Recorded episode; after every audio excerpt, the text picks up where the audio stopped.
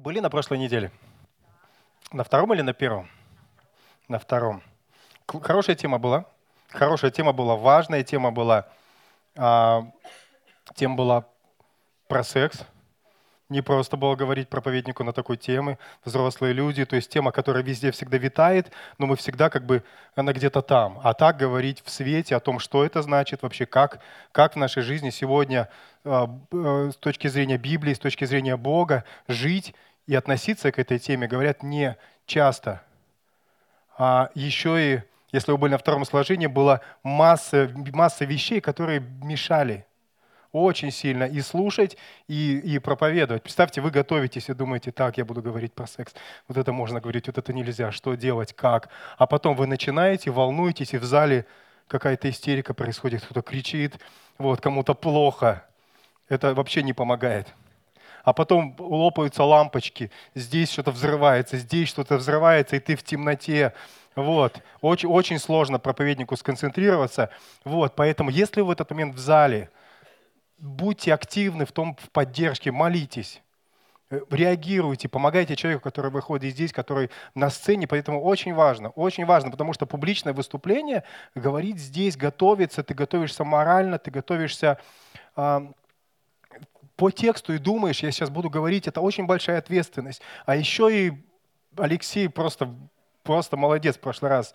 Он чер- через такие вещи прошел, поэтому слава Богу, поэтому будьте не просто зрителями, не просто смотреть на это как на шоу, вот, но поддерживайте в молитве и реагируйте. Самые простые варианты, да. Аминь, улыбаться, хотя бы смотреть, потому что из зала видно, там кто-то кто задремал, вот. Все, я, видно, я так в прошлый раз, я еще думаю, так интересно, классно, я рассказываю, смотри, девушка так клюет. Вот. Ну что, друзья, Поехали, поэтому, если что, молитесь. Если вам не нравится, как, как говорит проповедник, молитесь, молитесь, Господи, дай ему, пусть он хорошо, интересно проповедует. Сегодня не очень. То есть будьте, будьте участниками этого. Итак, в прошлый раз мы говорили по какому псалму? Кто-нибудь помнит? 50-й псалом. Очень важный, очень хороший. Сегодня еще лучший псалом. Я начну с истории. 118. Я думал, когда выбирал псалмы, думал про 118, но Думаю, что надо больше времени. Это просто самый длинный псалом. Ну что, по поехали. Я начну с истории.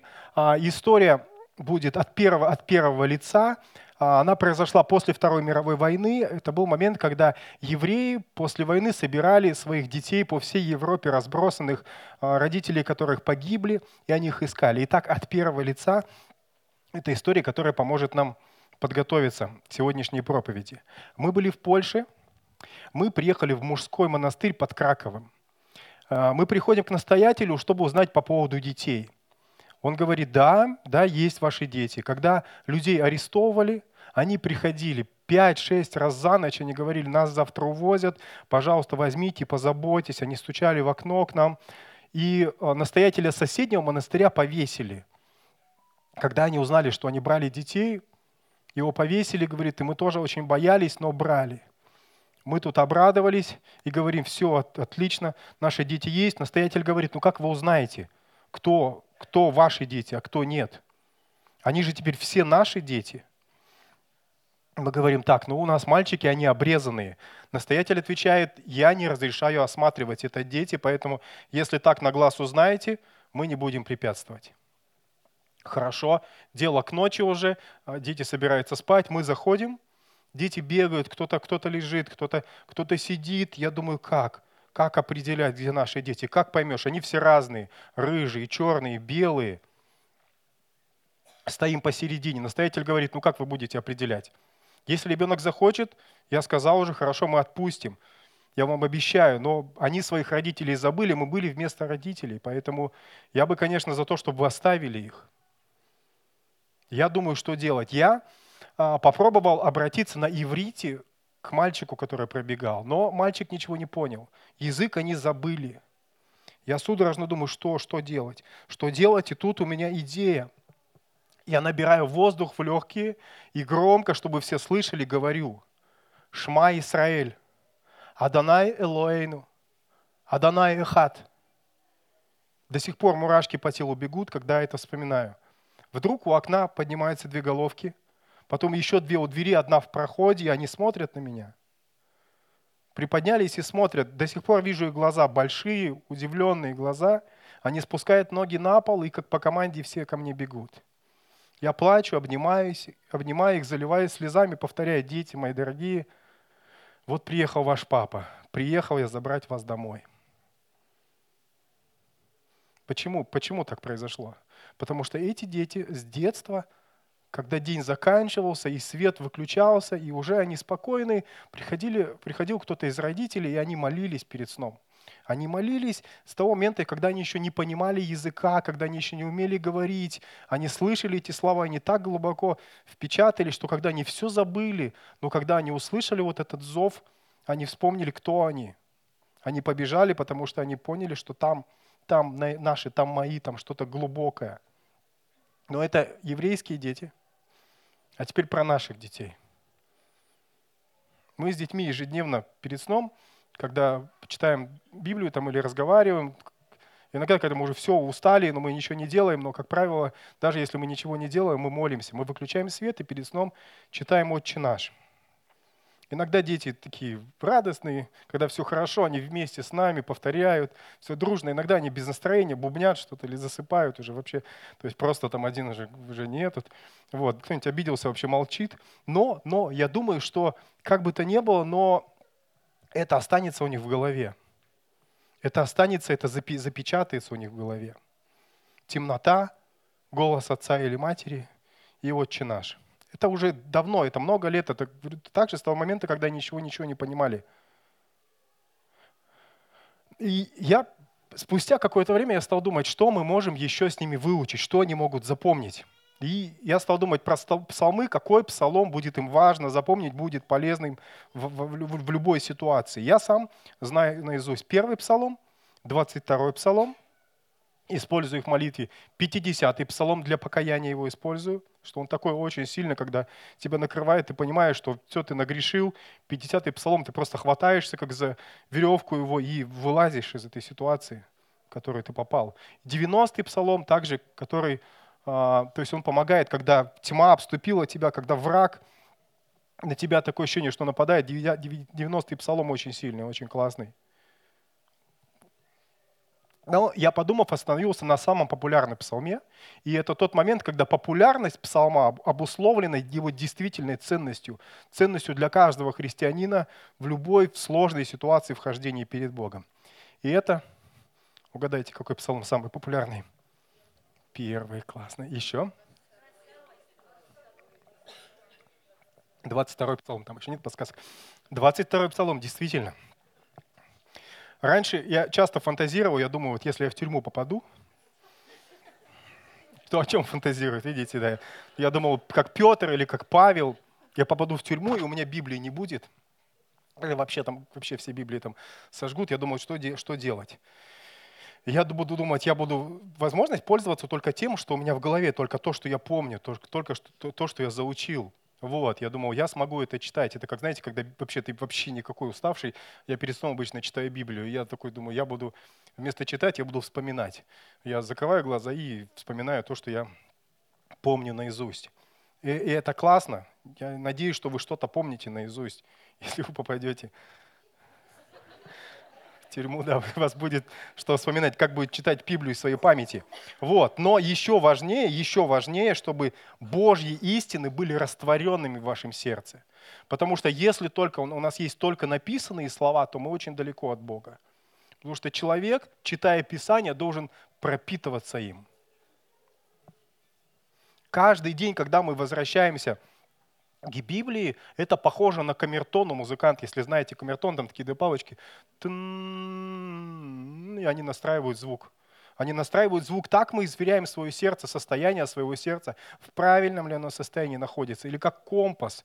Я проверяю, туда ли я двигаюсь, не сбило меня в сторону. Когда мы читаем Библию, когда мы понимаем, возвращаемся к ценностям, отличным от ценностями мира, в котором мы живем. Потому что мир может меняться, но Божьи истины не меняются. Когда мы в какой-то сложной ситуации, и у нас разум мечется, и нас накрывает, и сложно, сложно принять решение, здесь мы вспоминаем истории библейских персонажей, которые мы слышали в детстве, которые мы слышали в воскресной школе. И вспоминая их, у нас есть за что зацепиться, что вспомнить, чтобы понять, куда двигаться и как, какое, как, как принять правильное решение. Если мы садимся молиться – то часто наш ум, он беспокоен, в каких-то проблемах, его куда-то куда что-то вспоминает, вспоминает куда-то тянут желудок, урчит, куда-то нас зовет. Руки, телефон зачем-то взять, опять что-то проверить 25 раз. И в этот момент мы открываем книгу псалмов и начинаем молиться словами, вдохновленными Духом Святым. И наш разум успокаивается, и мы входим в это молитвенное состояние.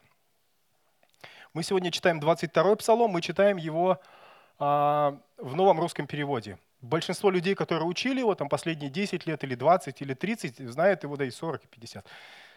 Они знают его в синодальном переводе. Я его знаю наизусть в синодальном переводе. Но а, современный перевод помогает нам использовать слова, которые сегодня в обиходе есть, потому что многие слова уже вышли из потребления, вот, и даже из этих слов для городских жителей там не все, не все понятно. Вот, поэтому мы используем современный перевод, чтобы лучше понимать, о чем, о чем говорит Давид. Давайте прочитаем его. «Господь, пастырь мой, я ни в чем не буду нуждаться. Он пакует меня на злачных пажитях и водит меня к тихим водам.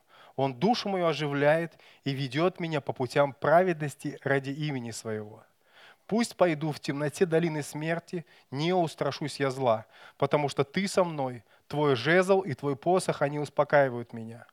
Ты приготовил мне пир на виду моих врагов, умастил мне голову маслом, и чаша моя полна. Так благость и милость да будут со мною все дни моей жизни, и я прибуду в доме Господнем многие дни. Дети уже помнят. Ты помнишь Авдей Псалом? Помнят. 22. Итак, этот псалом построен на отношениях пастуха и отношениях овцы.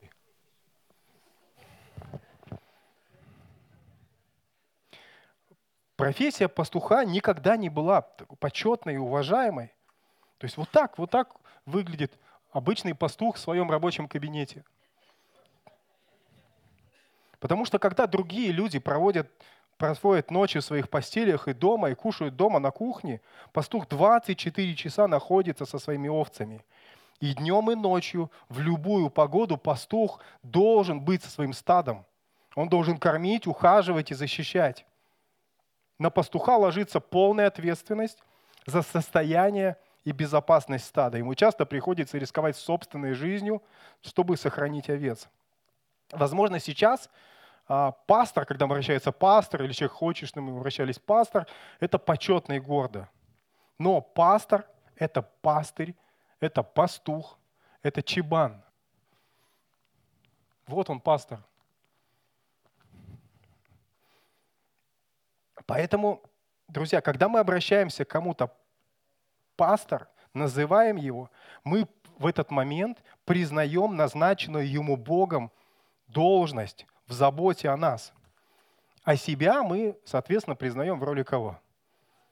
Овечки. Вот знаете, тоже такая, такая, такая штука есть, когда готовился я, то есть ов, овца, овца. Я внутри тоже мне хотелось говорить овечка, потому что овца, если вы жили в 90-е, оно имеет такой негативный оттенок. Овца – это такое унизительное. Я когда готовился говорить овца, овца, я овца или ты овца, я думал, как, овечка, так хорошо, овечка. Но, друзья, кто-то взял это слово и украл его. Оно, его использовали для унижения. Потому что когда кого-то называли овца, они хотели унизить его, они подразумевали, что это человек слабый, это человек бесправный, он не способен защитить себя. А тот человек, который называл его так, он видел себя в роли хищника, в роли волка, сильного, который, который сильнее, который доминирует. Интересно, что, не знаю, как сейчас, несколько лет назад было модно ставить, мужчины ставили на аватар там себе в WhatsApp волков. Потому что хочется внутри чувствовать себя таким сильным, пробивающим себе дорогу. Но Давид, который читает этот псалом, это тоже не, ну, не ягненок в том отношении. Если вы читали Библию, вы знаете, что это смелый, смелый мужчина, который в разных ситуациях проходил, который говорил, который шел против течения. Это смелый, это мужчина. Это царь, это герой, это пророк, это воин. И он обращается здесь к Богу, как к своему пастуху. Почему? Потому что он признает, что несмотря на все это, у него есть потребность, у него есть нужда в заботе, в защите со стороны того, кто, кто сильнее, несравненно сильнее его, того, кто стоит выше всех царей. Он признает свою зависимость от того, кто дал ему все, что он имеет, и в чьих руках жизнь его и его семьи. Поэтому Давид не боится обращаться к Богу как к своему пастуху, и записать этот псалом, и использовать его. именно поэтому он живет так долго, потому что внутри нас есть эта потребность. Как бы мы сильны не были, нам, нам нужно знать, что над нами есть кто-то сильнее, кто сможет позаботиться о нас. Давайте начнем с первых трех стихов, прочитаем и поговорим. «Господь пастырь мой, я ни в чем не буду нуждаться.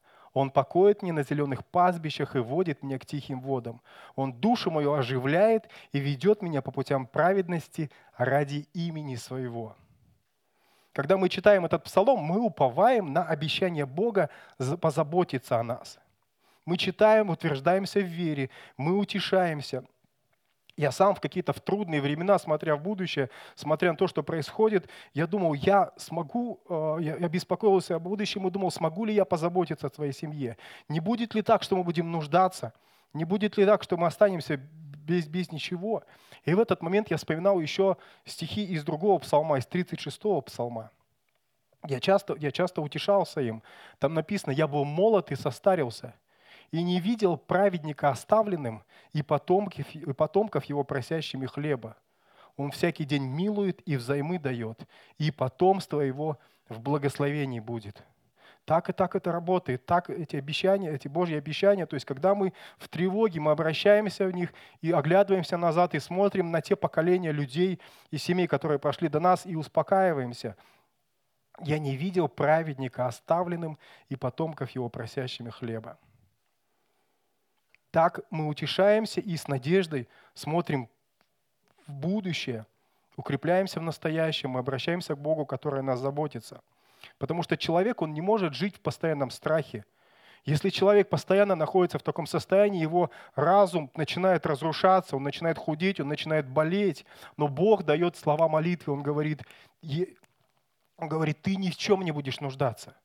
Когда мы читаем, говорим, я ни в чем не буду нуждаться, и сердце расслабляется, даже если ты находишься в этой ситуации сейчас, Бог говорит, успокаивайся, успокаивайся, остановись. Потому что овцы, которых пастух вывел на зеленое пастбище, они не лягут отдыхать. Они не лягут отдыхать, они не будут есть, пока не успокоятся. Они будут блеять, они будут кричать, они будут врезаться друг в друга, бросаться из стороны в сторону, но они начнут есть, пока не успокоятся мы успокаиваемся в этом псалме. Овца не сможет напиться воды, если поток, к которому он подходит, если он бурный. То есть они подойдут, и они будут смотреть на него. Они не подойдут, пастуху нужно успокоить овец для того, чтобы они стали пить. Иногда ему приходится перекрывать этот поток там, камнями, чтобы вода успокоилась, и овцы могли напиться из спокойных вод. Чтобы по дороге никто не отбился, пастуху приходится смотреть, потому что овцы очень легко теряют дорогу. Ни одно творение не может потеряться быстрее, чем овца раз, ее уже нет. Она очень легко куда-то раз ушла на боковую тропинку, и интересно в том, что она сама, сама уже не может найти путь обратно. Да, даже самые наилучшие святые знают о своей способности уходить прочь и блуждать, как потерянная овца. Псалмопевец в 118 псалме, 176 стихе говорит, «Я заблудился, как потерянная овца». Овца легко теряет путь и легко уходит на боковые тропинки. Но когда мы заблудились и в страхе, Бог успокаивает нас. Словами из Евангелия Христос говорит «Мир даю вам». В какой-то момент у меня был это было очень давно, и у меня был очень сложный момент, и у меня внутри все было неспокойно, я думал, что делать. И мой пастор на тот момент, он сказал мне этот стих, который часто, которым я часто которым, с помощью которого я часто вот этот мир получаю. Говорит, мир мой даю вам, это слова Христа. Не так, как мир дает, я даю вам. Да не смущается сердце ваше, да не устрашается. Мир мой даю вам. Пастух знает, куда он нас ведет. Он зовет нас за собой верной дорогой. Поэтому сердце, перестань тревожиться, успокойся. Не тревожься о прошлом и будущем, о том, чего ты не можешь изменить, и о том, что тебе не узнать. Подними голову, найди глазами своего пастуха и иди вперед. Четвертый стих. «Пусть пойду в темноте долины смерти, не устрашусь я зла, потому что ты со мной. Твой жезл и твой посох, они успокаивают меня».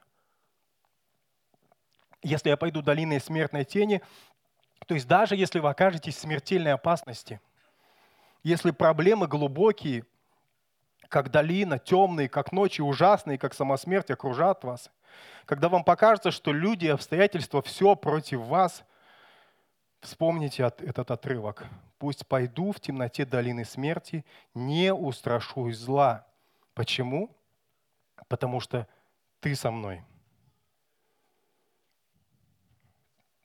И эти отрывки, знаете, когда мы читаем их здесь, вот в церкви, когда все хорошо, тепло, свет, лампочки не взрываются, то есть они, ну, их, их читаешь в одном, в одном состоянии. Но когда ты оказываешься в ситуации, когда тебе действительно нужна помощь, когда тебе не, некуда вообще посмотреть, некому обратиться, когда ты один, вот в этот момент эти слова действительно получают силу, когда мы цепляемся за них, как, вот, как за, за веревку, потому что больше не за что – были, были ли у вас такие ситуации? У меня был момент, мы были, я был в Стамбуле, это был первый день, мы только приехали, я думал, я пойду погуляю. Я вышел, я просто куда-то пошел, я так запоминаю, так прямо-прямо, направо-направо, налево, направо. Я вышел неожиданно для себя на Босфор, это пролив, это очень много людей. И там мужчина, который чистит обувь, обувь он шел так с, этой, с такой с коробкой, они там на нее ставят, ставят ногу, можно чистить обувь, у него там щетки, щетки, крем – и он идет впереди меня, и у него падает щетка с сумки. Ну, я, я говорю, он, мы на разных языках с ним говорим, он на турецком, я на русском. Я ему говорю, щетка, щетка. Он такой, да, спасибо. Я отдал щетку и ушел. И он мне кричит, иди сюда, иди сюда. Ну, что-то машет. Я подхожу, он такой говорит, давай, ставь ногу сюда. Я такой, я в кроссовках вообще их вообще никогда не чистил. Вот. Но они темные. Я думаю, ну, человек хочет отблагодарить, как бы, ну, пш, ладно. Он мне начистил и говорит мне, сколько же он мне говорит, ты не помнишь? 20 евро. А у меня всего 100 долларов с собой. Все это последние деньги в целом. Больше, больше, больше у меня нет. Я пастор, я зарабатываю всего 100 долларов. Вот. В тот момент мы, мы ехали с конференции. Я, он говорит, 20 евро. Я такой говорю, а... он говорит, хорошо, 10 я достаю свои 100 долларов, ну, последний, вот все, у меня больше нет, вот я отдаю, и он мне начинает лирами давать сдачи. А я вообще курс не понимаю. Я говорю, нет, нет, говорю, доллары, пожалуйста. Там вокруг толпа людей, я в Стамбуле в первый день вообще. И он говорит, ладно, пошли. Он забирает мои деньги и идет куда-то. Я иду за ним.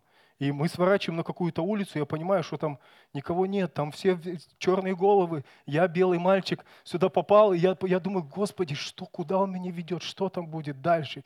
И в этот момент, когда я оказываюсь один, вот только что вот я вот верующий на конференции там говорю, там, вот, а тут ты один, и я говорю, Бог, ты, ты со мной, ты где-то, ты здесь вообще в этой ситуации. Это очень, очень реально, в тот момент ты так так остро начинаешь думать, вообще Бог, все вообще правда, все, что говорили, или неправда? Ты здесь или нет? Там все хорошо закончилось. Вот, там мы с ним долго еще общались. Я ему не заплатил. Вот. Но я ему хотел заплатить, но это было на следующий день. Вот, он не пришел. А, вот, вот в такие моменты ты понимаешь, потому что то, что у тебя спрятано внутри, то, на что ты опираешься, но и в этот момент ты ищешь Бога, реального Бога, настоящего Бога уже, потому что больше не на кого надеяться. Также, также этот стих можно применить в темноте долины смерти к тем людям, которые находятся в болезни, в серьезной болезни, и они думают о смерти как о чем-то реальном – о чем-то практическом, или люди, которые уже в, в таком возрасте, в преклонном, для них смерть это тоже не что-то абстрактное, когда нам там 20 лет там, или 15, там, кажется нам где-то это, это что-то из книжек, у меня вся жизнь впереди. Но когда человек, когда человеку 80 лет, 70 лет, он начинает думать, где она, в какой момент я с ней встречусь. И этот стих подходит и сюда. Писание говорит, что это лишь тень смерти. В нем нет ничего существенного. Тень змеи не ужалит, а тень меча не убьет. В Евангелии написано «Смерть, где твое жало?» Еще одна история. Несколько лет назад я работал в фитнес-клубе. Это, был, это было в элитном жилом комплексе. И так получилось, что из-за моего необдуманного поступка случился пожар. Это был дорогой комплекс. И в этот день должны были соревнования, и людей было много. Люди собирались, их было много. После того, как это все началось, людей стало еще больше. Если вы были в подобных ситуациях, когда, когда пожар, вы представляете себе, как это выглядит – Единственное, что я вот надеюсь, что вы не представляете, как это выглядит глазами человека, который, из-за которого все это случилось. Потому что толпа людей, пожарные в, в, этих, в костюмах, в таких вот, какие-то соси, соседи, прохожие, люди, которые пришли на соревнования. И все говорят, что случилось, что случилось? А я сижу и говорю, Господи, почему это случилось со мной? Почему? Почему? В этот момент реальность Бога настолько, настолько вообще так обостряется. С этим очень сложно справиться. С этим очень сложно было справиться, потому что в этот момент как будто это все нависает над тобой. Когда, когда я сидел, и ты просто, как, как вообще все это переварить, как? Как, как сложно было, когда мы выплачивали эти деньги за, за это. И когда это происходит в твоей жизни, ты думаешь, все, моя жизнь не будет прежней, все, все сломалось, все, как я буду дальше жить. Все, с этого дня все будет по-другому, потому что, потому что все. Но так, да, это потому что ты платишь за сделанное по глупости, и, и ты думаешь, как вообще, как мне будут доверять после этого? Как я буду доверять вообще после того, как я сделал такую вещь? Как перестать нервничать по этому поводу? Как перестать думать о прошлом? Как отвечать на шутки по этому поводу? Потому что есть люди, которым кажется, что это смешно. И ты смеешься с ними, ха-ха. Это вообще не смешно. Я до сих пор волнуюсь, когда ухожу с кабинета, и у меня обогреватель там зимой. Я до сих пор волнуюсь. Я точно выключил его? Я выключил его, я выключил его, блин, я, надо убрать его, чтобы не думать. Уберу в шкаф его, я потом думаю, так, я точно выключил, это сегодня было или вчера? Я придумал разные схемы, там, я придумал специальный танец, чтобы точно запомнить, что я выключил его. То есть если в вашей жизни было что-то такое, ты, это так впечатывается, так сложно потом из этого выбраться, так просто, так сложно начать жить ну, беззаботно, когда этого, забыть об этом, потому что, потому что это травмирует тебя и тебе нужно за что-то зацепиться, чтобы успокоиться. Бог успокаивает нас. Эти обстоятельства проходят, они заканчиваются, и с каждым днем острота снижается. Острота все меньше и меньше, потому что мы совершаем какие-то новые победы, мы совершаем какие-то новые ошибки, мы входим в новые долины. Одни из них темные и страшные, но другие из них зеленые. Но и через те, и через другие мы идем с Богом, и мы знаем, куда мы придем. Здесь появляется жезл и посох. И там написано, что они успокаивают меня. Посох, жезл. Слева жезл, справа посох. Давид говорит о, о посохе. Посох – это палка, на которую пастух опирается, когда он идет. Она длинная, она с крючком. Это палка для того, чтобы пересчитывать овец, чтобы не наклоняться. Он считает, раз овца, все пришли сегодня в церковь, этот не пришел, этот спит, он пересчитывает на входе. Видели люди, которые там стоят? И если какая-то овца куда-то сбилась, куда ты пошла, в куста, то есть он, там этот крючок, он просто цепляет ее и притягивает к себе. Жезл – это другое. Жезл – это более короткая, но толстая, тяжелая палка. Она нужна, чтобы, она должна, нужна как оружие. То есть, чтобы отогнать собак, которые пугают овец, чтобы отгонять хищников. И эта палка, она страшна для собак. Но это сила и оружие Отца, оно пугает врагов, но успокаивает его детей. Потому что дети, овцы, они знают, что над ними есть тот, кто несравненно сильнее их и сможет защитить. В Псалме 109 еще мы видим жезл. «Сказал Господь Господу моему, сядь по правую руку от меня, пока я не повергну врагов твоих к ногам твоим. Жезл твоей силы пошлет Господь Сиона, правь среди твоих врагов». Здесь жезл как символ царской власти. Финальная часть псалма, последние, пятый и шестой стихи, они изображают этот момент победы, о котором мы читаем в псалме 109. Написано, «Ты приготовил мне пир на виду моих врагов, умастил мне голову маслом, и чаша моя полна. Так благость и милость да будут со мной все дни моей жизни, и я прибуду в доме Господнем многие дни». Здесь говорится о победе. Здесь говорится о возвращении домой. Домой, когда твои враги, те, кто желал тебе зла, те, кто смеялись над тобой, те, кто думали, что ты никуда не придешь, из тебя ничего не получится, когда эти люди смотрят на тебя и видят твою победу, твою победу в Боге. Откуда овец враги? Я не понимаю. Это самые, самые безобидные существа. Казалось бы, кому ты, кому ты мешаешь? Ты ничего не делаешь. Ты же ты не кусаешься, не... То есть ты, ты овечка мирная. Но кто-то хочет сожрать тебя. Кто-то хочет стричь тебя. Кто-то хочет переманить тебя в свое стадо. Он подражает голосу пастуха и зовет тебя. Но если ты знаешь голос пастуха, то ты узнаешь его, то ты не ошибешься ты пойдешь на его голос, и ты пройдешь до конца и вернешься домой. Здесь еще говорится, что Господь умощает нашу голову маслом.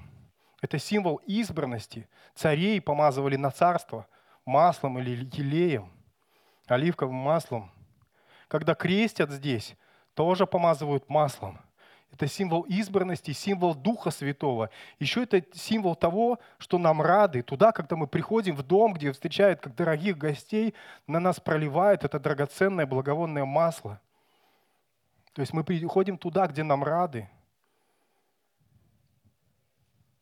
Заканчивая псалом, Давид смотрит вперед в будущее и говорит, что во все дни жизни мы сможем пребывать в Доме Господнем. Его доброта, Его милость и прощение пребудут с нами – это 22-й псалом. Перед ним идет, знаете, какой псалом? 21-й. В этом псалме описываются крестные муки. Там нет ни зеленых пастбищ, там нет ни тихих вод.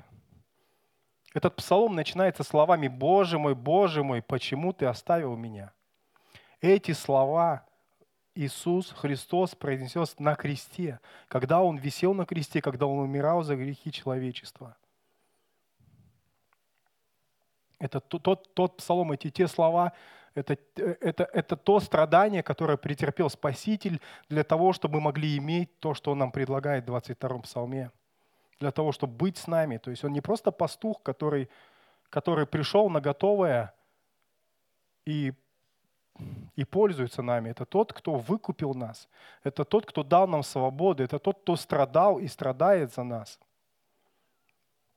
Потому что в жизни человека, который хочет идти путями правды, много скорбей и трудностей. Но когда мы проходим весь этот путь, мы оглядываемся назад и понимаем, что небесный пастух шел рядом с нами. Единственное, тут есть один момент.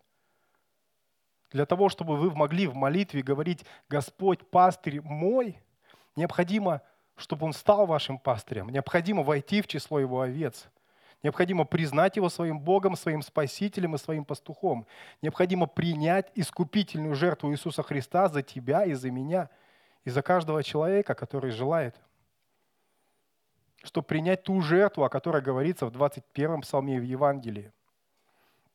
Если вы решите это сделать, то вы откроете для себя другие сферы отношений, не только пастух и овца, но отец, Небесный Отец и Сын. Вы сможете познакомиться с Богом как с другом, как с царем царей, как с воином, который будет сражаться за вас. Поэтому, если вы хотите этого, сейчас, когда мы будем читать 22-й псалом, обращайтесь к нему как к своему пастырю.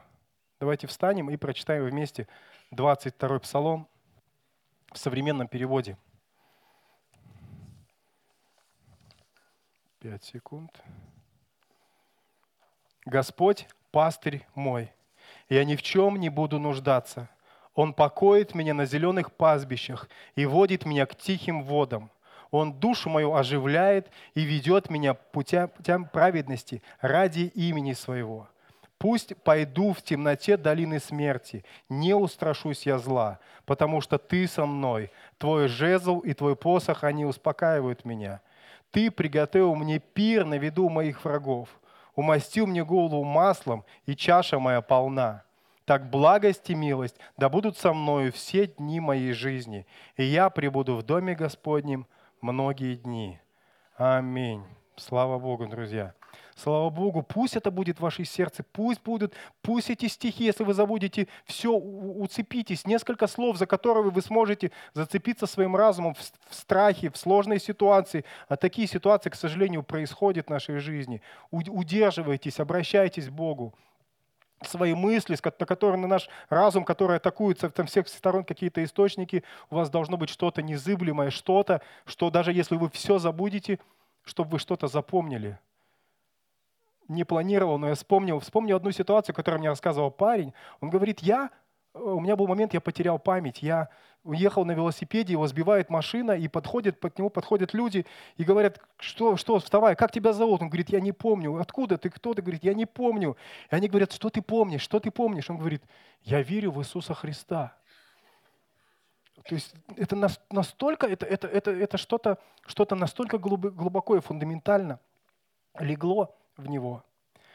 Давайте помолимся, и после молитвы если вы вошли в число овец Дома Божьего, вы можете приходить сюда и принимать причастие, которое есть символ страданий Христа, Его крови и страдающего тела.